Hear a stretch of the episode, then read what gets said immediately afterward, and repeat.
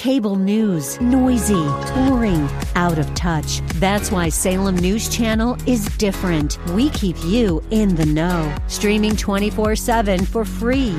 Home to the greatest collection of conservative voices like Dennis Prager, Jay Sekulow, Mike Gallagher, and more. Salem News Channel is unfiltered and unapologetic. Watch anytime, on any screen, at snc.tv and Local Now Channel 525. The views and opinions expressed by Rob Black and his guests are not necessarily those of the Wall Street Business Network, this station, its management, owners, or advertisers, and should not be construed as legal, tax, or investment advice. Always consult with the appropriate advisor before making any investment or financial planning decision. Insightful, informative, irreverent. We're ready. The Wall Street Business Network presents Rob Black and Your Money, your source for breaking news, market updates, and successful investment strategies for the 21st century. Sounds like a great program. Getting you to retirement in today's market. So let's get on with the show. Taxes, family finances, insurance, the economy, technology, media, and entertainment. Rob is talking about it with you at 800 516 1220. So call in, we'll chat and uh, have some fun. Now, to start your day with the latest news and market commentary, here's Rob Black on the Wall Street Business Network.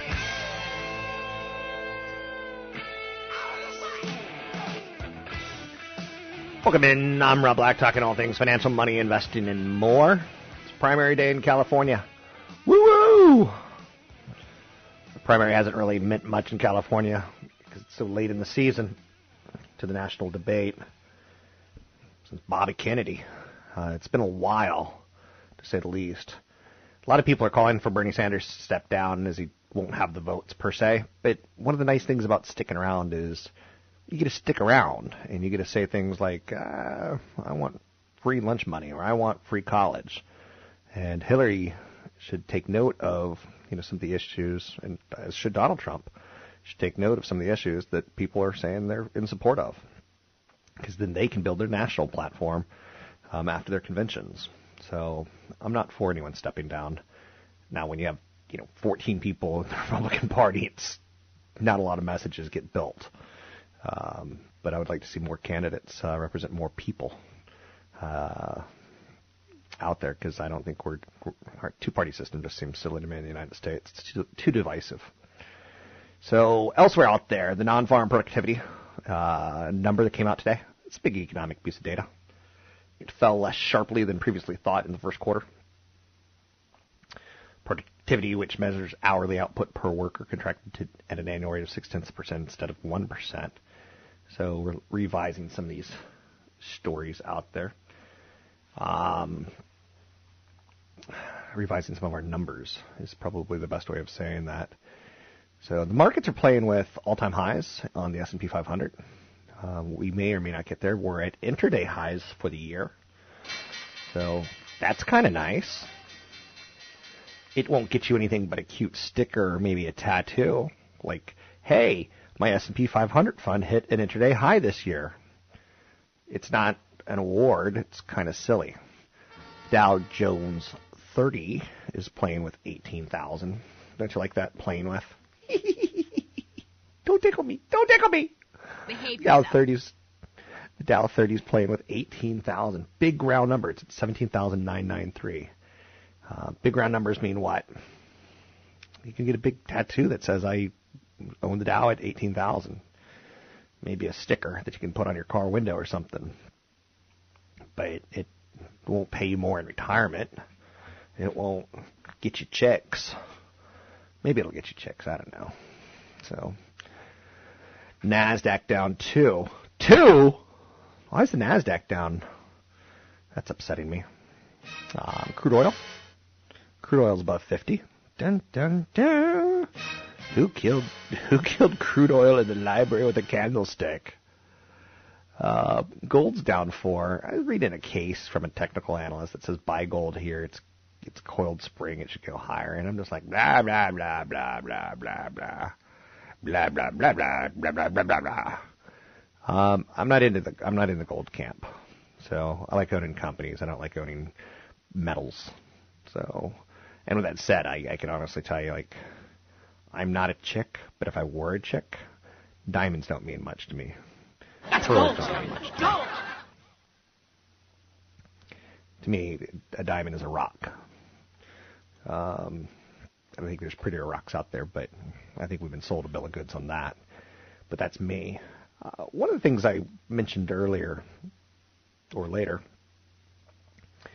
uh, depending on when you're listening to the show, is you know oil prices are at 50. European markets had some nice gains today, um, encouraging industrial production. China's foreign exchange reserves for May were largely in line with expectations. One of the things I mentioned was that the markets are kind of getting this sense of kind of almost you have to be in them. We're getting, they're getting squeezed higher because the press is out there going Dow 18,000, S&P 500 intraday highs. And if you've ever watched a suicide squeeze on Wall on on in baseball, it is a sight to behold, right? It's filled with tension. It involves a binary outcome. The runner trying to make it home from third base will either be safe or out. There's no middle ground.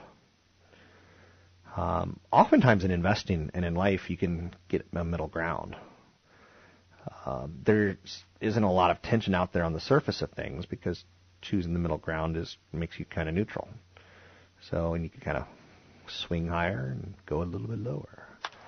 Um, so, money managers and mutual fund managers, they have to beat the market. Going back to 1929, the S&P 500, excluding dividends, has been unchanged for the year only five times. In other words, the success rate of having a neutral stance is lowly 5.8% since 1929. So you have to lean one way. There's a lot of different variants. Investors are told regularly to take emotion out of their decision. It's pretty good advice, in my opinion. I think uh, if you're 20 and you could start a 401k and you could put money into it, I think you're going to be a, pr- pretty well off. Um, but people tend to take into account sentiment and thoughts, and um, that's where you get into trouble. So it could, you know, writing it out for a lot of people is torture because they want to make as much money as they can, but they also want to get out as soon as they can so there's not quote unquote lose paper money. So the long term average for bullish sentiment is about 38.5%. Right now there's only about 17.8% of people who are bullish, but the long term average is 38.5, And that's worthy of note. Um, you know, you tend to find market bottoms when people aren't excited, where they're like, I don't think the market's going to go higher. And that's kind of where we're at right now with 18.9% of people saying, I don't think it can go higher. So, bearishly speaking, we're at about 29.4%. Bearish are people who think the market's going to go lower. And the market goes lower 3 out of 10 years. It goes higher 7 out of 10 years. Which odds do you like more? Over the next 40 years? Long. 28 up years? Short. 12 down years. Um, over the next 10 weeks, what's going to happen? I think we move higher because I think people are too negative right now and they're not expecting anything. And that can create what's called the short squeeze, which again in baseball is pretty damn exciting.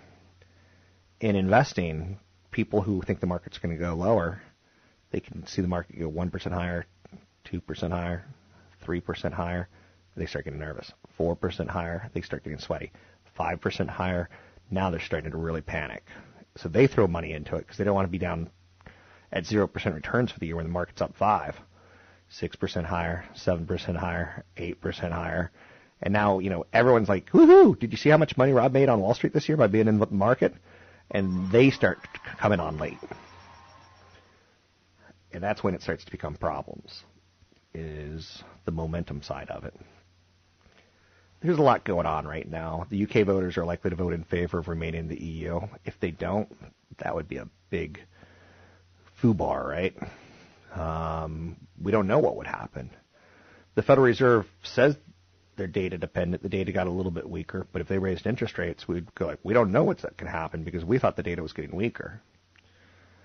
So, a lot of individual investors sitting on the fence right now. So a lot of investors, professional investors, are jumping in the market. I'm Rob Black, talking all things financial, money, investing, and more. Find me online at Rob Black Show, Twitter Rob Black Show, YouTube Rob Black Show.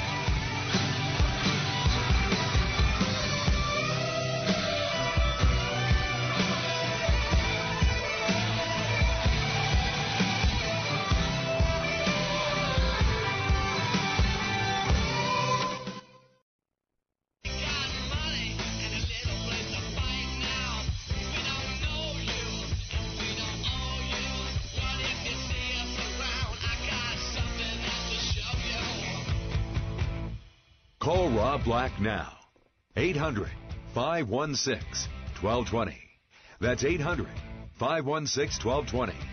Now, back to Rob Black and your money on AM 1220 KDOW.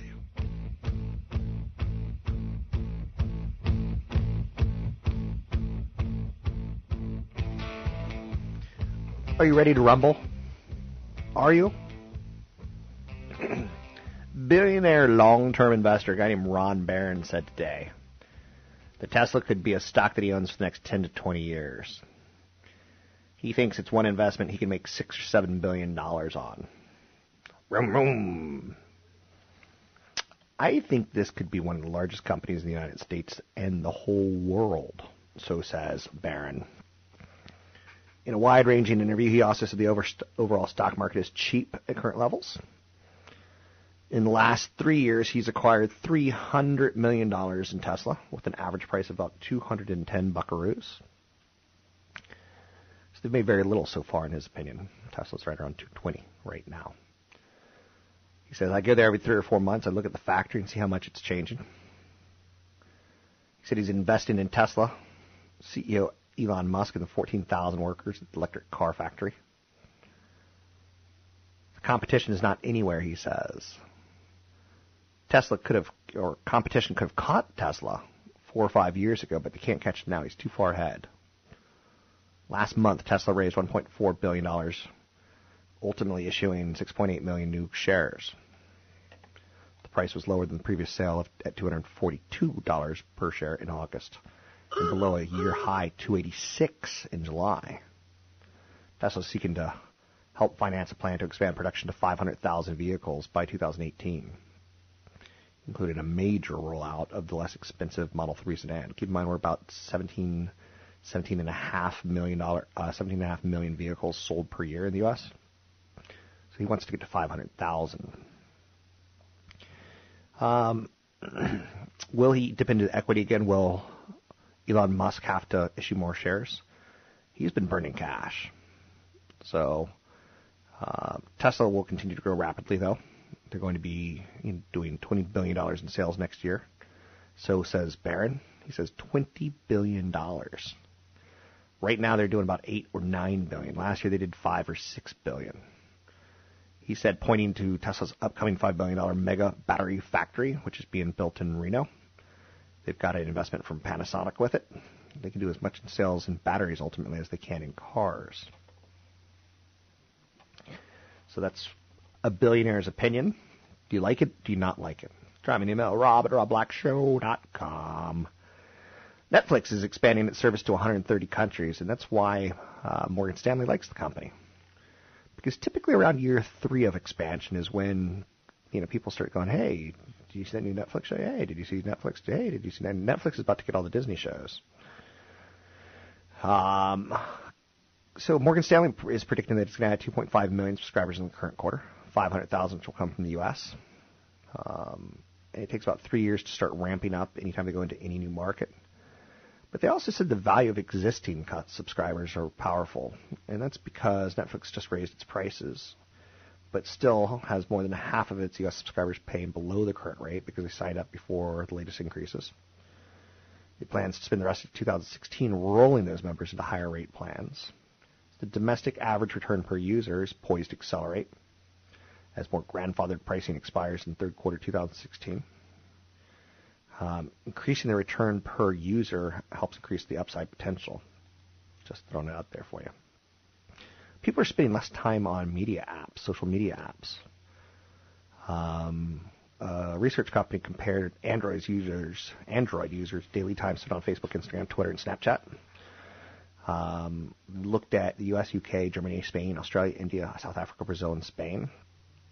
Facebook's Instagram saw the biggest year-over-year drop. I've never signed up for Instagram. Should I? Do you really care about what I'm seeing on a day-by-day basis?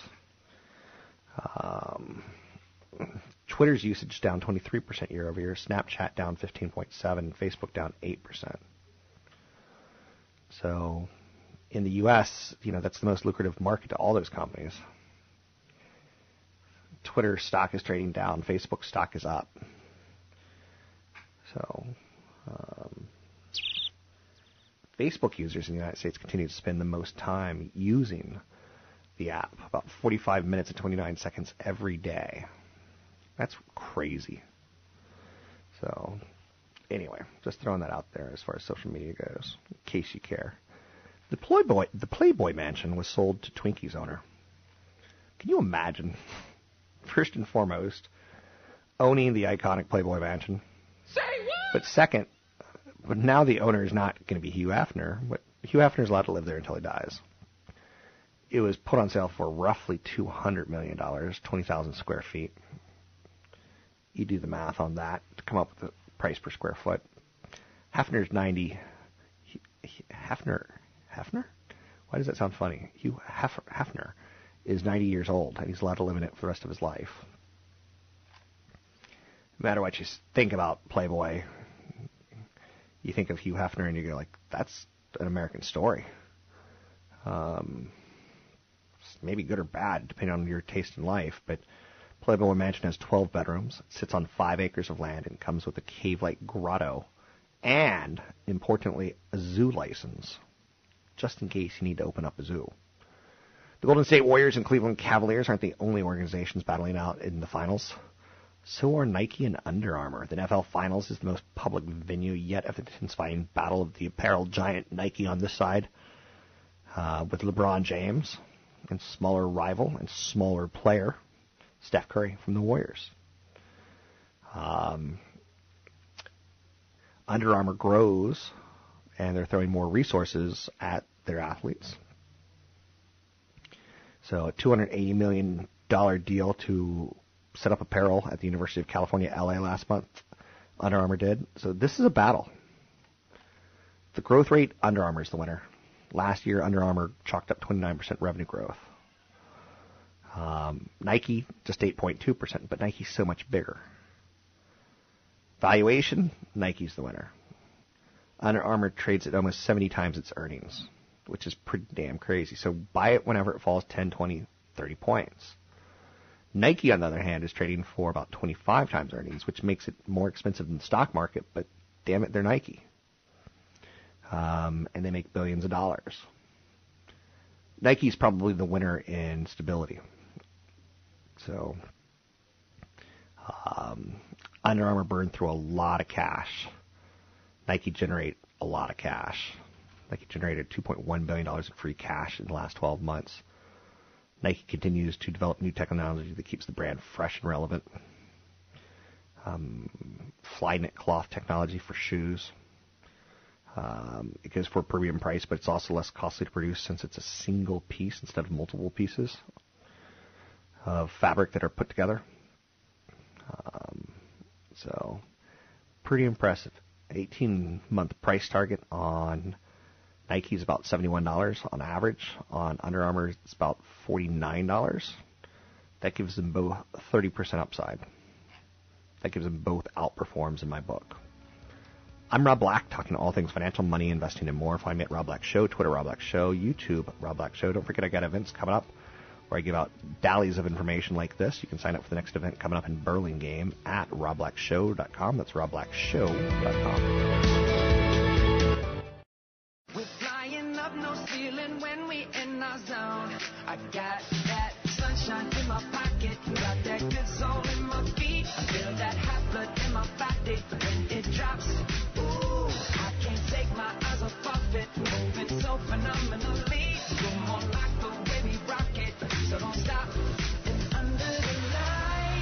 Visit Rob Black online at robblack.com.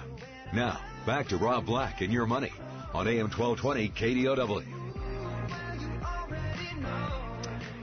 Joining me now from briefing.com. I start every morning reading his columns. Patrick O'Hare. Mr. O'Hare, how are you? Hi, Rob. Doing well. It's good to be back with you. It's kind of uh, happy days are here again. We're flirting with all-time highs on the S&P 500, intraday highs on the S&P 500. The Dow's got a big, nice round number that it's closing in on. Nasdaq, not so much, but it's getting there, pushing towards 5,000. Tell me things are great and we deserve these record highs.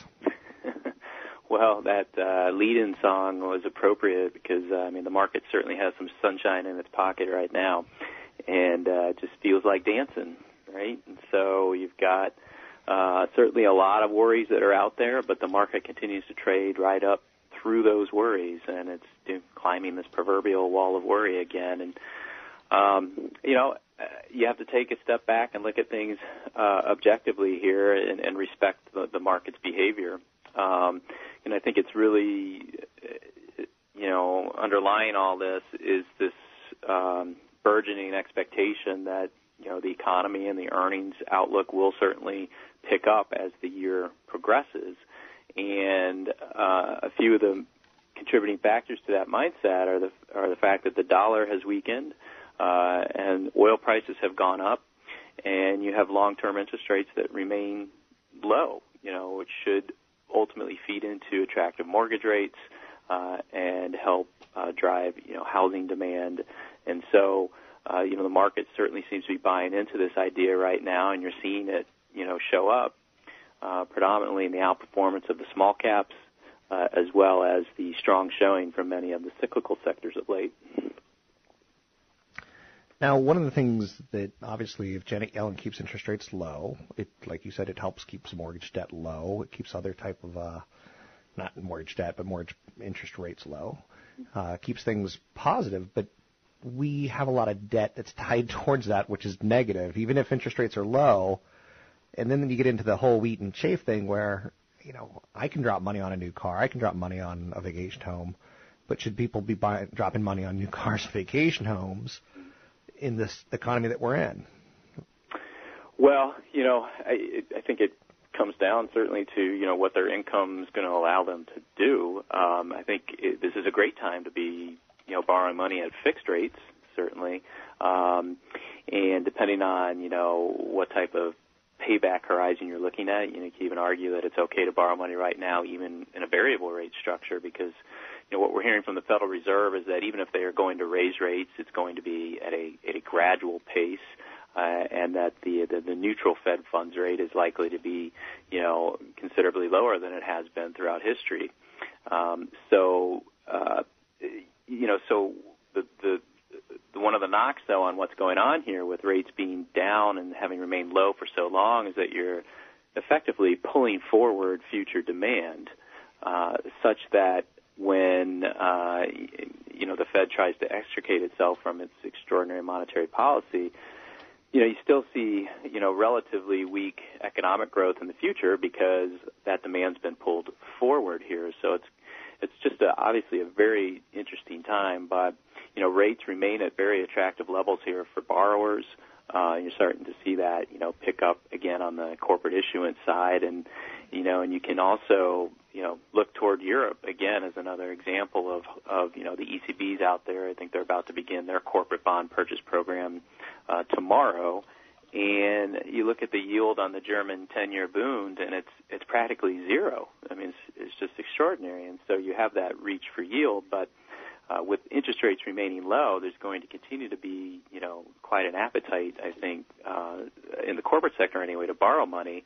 And in terms of the consumer sector, that appetite will be driven, you know, ideally by increased uh, wage growth, and we're starting to see some of that. And so, uh, so it could be a good thing ultimately here as the year progresses if uh, consumers do feel good about wage growth sticking, and and even more importantly, uh, feel good about uh, job security.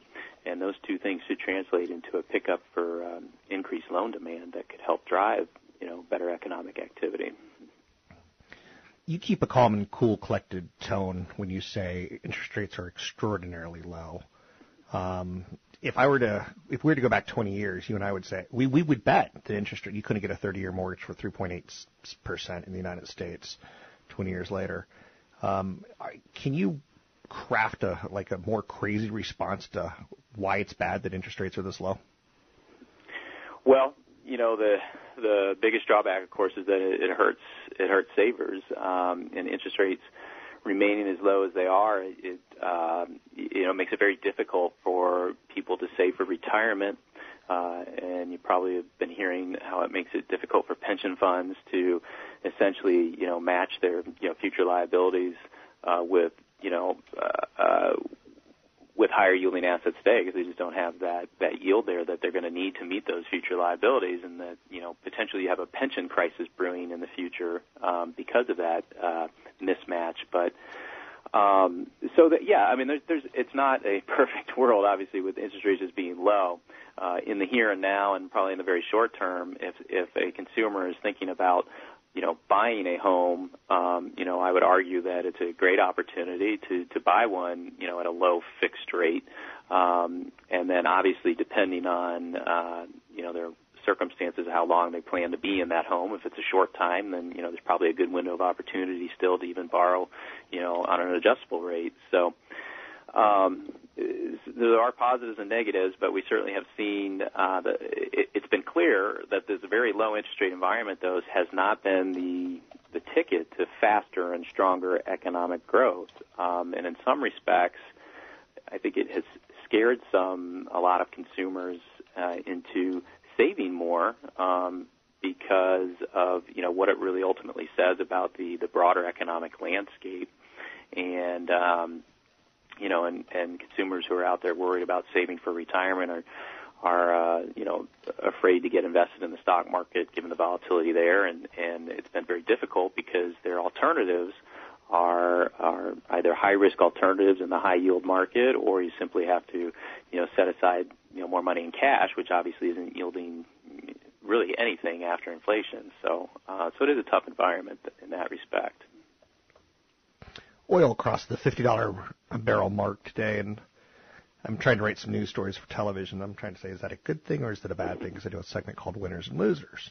Yeah. And it's the a, at old age problem of um, age old problem of it's both. It's good because it's showing some demand from the world. It's bad because it's you know probably not over. It's probably oversupply. Um, where are we in the debate on where oil is and how important and what direction we want it to go in? Well, I think from a stock market standpoint, which is obviously how I'm looking at things, uh, the bump in oil prices has been a good thing uh, in, in in knowing that it, it should lead to upward earnings revisions for the energy sector, and the energy sector has obviously been a major drag on um, the overall earnings performance.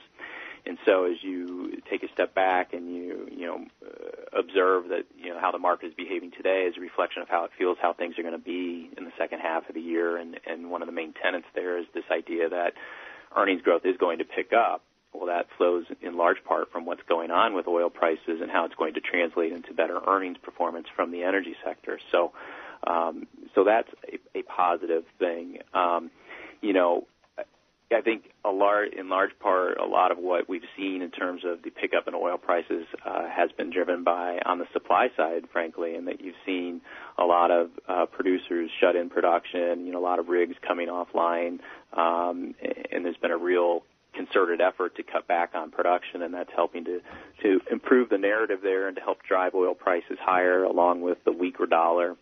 Um, and and let's face it, probably some pure speculation, uh, you know, amongst momentum traders just playing this trend. Um, but uh, but you do hit an inflection point. I think at some point, you know, when we talk about how the the drop in oil prices from over $100 a barrel all the way down to $26 a barrel was was going to be the great thing for the for consumer spending, um, leading to higher levels of disposable income. And and sure, there is some truth to that, but obviously you have higher prices for other things like you know, healthcare, for instance, uh, rent, which is going up. So it kind of kind of cuts into some of those uh, savings that you get um, out of that drop in oil prices and gas prices. Uh, and now that you've got oil and gas prices starting to creep up again, um, when you know that the consumer hasn't really come out and spent freely when they've been coming down, it does you know lead to some concern that they might again pull back, knowing that they're you know they're going back up again. Uh, but the thing that you need to see to help kind of offset that potential hurdle is is an increase in wage growth, and you are starting to see some vestiges of higher wage growth, uh, and and that's a good thing. So. So we're kind of in a neutral position right now, I think, as it relates to oil prices and gas prices and what it could ultimately mean for consumer spending. But I think in a broader view, uh, it's going to mean good things for certainly the energy sector's earnings, and that's going to be a good thing overall, I think, for S&P 500 earnings, and can help sort of mitigate some of these concerns about a high valuation for the S&P 500 right now. I'll let you get back to work, but I do want to mention that your page one column is where I start my day each and every day. And there's little things in there. There's little nuggets like getting squeezed into the market, which was tied towards a your big picture your big picture column on Friday that it's just invaluable. It's we have to stop and remind ourselves there's a lot of positives out there, even when the economic tone may be a little bit muted. It's uh, Patrick O'Hare. You can find him at briefing.com. It's briefing.com. Um, really intelligent writing uh, in a tone that's not going to get you excited or flustered. Um, tied towards the market. CNBC flusters me. Briefing.com enlightens me. I'm Rob Black. You can find more at briefing.com or robblackshow.com.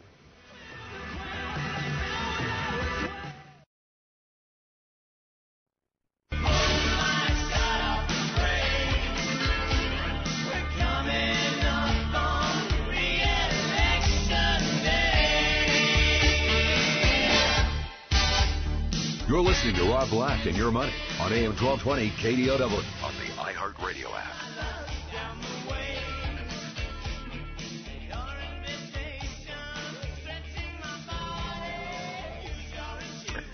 I'm Rob Black. Talking money, investing, and more. Thanks for listening to the show. 800 516 1220 to get your calls on the air. It's 800 516 1220 to get your calls on the air. Let's rifle through some of the news of the day. Um, 6.6 trillion reasons the U.S. might be nearing a recession. It's called debt. And you can stimulate an economy with debt. But sometimes, at some point, you have to pay it back. Um, the West Coast, the California Golden State, is holding its primary today. I don't think anyone could tell you the last time that a California primary meant anything. Um, it was probably Bobby Kennedy. We're pretty much so an afterthought in the race for the White House. Um, but it's national news today, and that shouldn't stop us from, you know, thinking about various issues. Are you a Team Clinton like Katy Perry or Tony Bennett or Bryan Cranston? Do you like the Sanders camp like Spike Lee, Rosario Dawson, Patton Oswalt, or Dick Van Dyke? I know you're saying, Dick Van Dyke, refresh me, please. Um, yeah, that's kind of how California dreaming, right? So there's a strange surprise of seeing presidential candidates actually care about California because usually they don't. So the Golden State Warriors hosted Sanders and they made a comeback and he's like, hey, it looks just like me. Uh, former President Bill Clinton visited, you know, In-N-Out Burger the same day that Sanders was at the Golden State Warriors game because In-N-Out Burger is a very California thing. Cajole us, cajole us. Um, look like we look. Do what we do. Um, California isn't, you know, a lot of money's not being spent yet in the state. Um, but, you know, Pandora's head of sales, Sean Dugan, he recently was quoted. He said, We're already seeing buying activity happen for the fall, given our reach of almost 10 million monthly voting age listeners in California. So this will mean that ad time that might usually go to local candidates or propositions, you know, propositions like legalizing recreational marijuana, uh, they're going to get pushed to cable or to radio. Um, so the online angle is going to be big between Trump and I'm presuming Clinton. Um, Facebook's going to be pretty big. So you're going to see total ad spending on digital of 160 million plus dollars. So um, it's picking up. Um, 160 million dollars. I know you're saying basically we buy a president. we kind of do. So this year, nearly 7 million houses are at risk in hurricane season. And, you know, people, I remember moving to California 15 years ago, and every one of these guys like, they've got earthquakes there. And, you know, knock on fake wood. Uh, I've felt one in 15 years. Uh, I was told there was a second one, but I didn't feel it. Maybe my body is just blubberous to the point that it, it automatically shifts with a shake, right? Um, but if all 6.8 or 7 million homes get knocked down due to the Atlantic and Gulf coasts, um, storm season that's just starting up, and you turn on TV now and you'll see like meteorologists are pointing out Tampa's about to get hit, blah blah blah blah blah. It's 1.5 trillion dollars risk. Is it going to get hit? 1.5 trillion? Probably not. But hopefully, if your home gets swept away, you end up in Oz because you know what to do, right? Get those ruby slippers, throw the water on the wedge. Stay away from the poppy field. Um, and evil monkeys are still flying, creepy, evil monkeys. Um, John Oliver took a $14 million bite out of medical debt. This was pretty interesting what he did. I, I think I went from being a Colbert fan when Colbert was on Comedy Central to being a John Oliver fan the moment he left The Daily Show and went to HBO. He just does smart television, and he's allowed to use the curse words. So medical debt got a little less painful for about 9,000 consumers, but there's 43 million Americans that it's a big, big, big, big, big problem for. Oliver canceled out almost $15 million of medical debt as part of a segment digging into the billion dollar debt buying industry. This is where it gets kind of fun, the debt buying industry. Debt buyers purchase delinquent debt from creditors for pennies on the dollar. Then they make their own attempts to collect. Um, and there's a lot of zombie collections that go on. So he spent um, $50 to Incorporated Mississippi, setting up Central Asset Recovery Professionals, CARP, after the bottom feeding fish. They went on to purchase $15 million in debt for less than $60,000. Instead of collecting the money, the company that he started, CARP, the Central Asset Recovery Professionals, donated the money to RIP Medical Debt, a nonprofit that specializes in wiping out medical debt with no tax consequences for the debtor. His gesture is just a drop in the bucket, though. Now, isn't that crazy that he could buy $15 million of debt for $60,000? It's been written off by the, the doctor, and it's been sold $15 million for $60,000. Nearly 43 million Americans, one in five of those who have a credit report, have a medical debt that's hurting their credit. For 15 million of those consumers, medical debt is the only collection item on their report. This is clearly a big, big, big problem. The average report on medical debt is roughly about $579. Nike's doing something that makes them a bit of a Richard. They're suing an athlete that was theirs that's jumping from their contract over to New Balance. One of America's best Olympic running prospects attended a track meet in Los Angeles last month. He got served a lawsuit from Nike. Um, 23 year old uh, violated his swoosh endorsement deal when he agreed to be the sponsorship by New Balance Athletics and declined what Nike described as a matching offer. So Nike's known for their pursuit aggressively of athletes and coaches and such that uh, you know to throw a lawsuit on someone that you're in a relationship with or used to be in a relationship with, there's a lot of tensions out there. I'm Rob Black, talking all things financial, money, investing, and more. You can find me at Rob Black Show, Twitter Rob Black Show, YouTube Rob Black Show.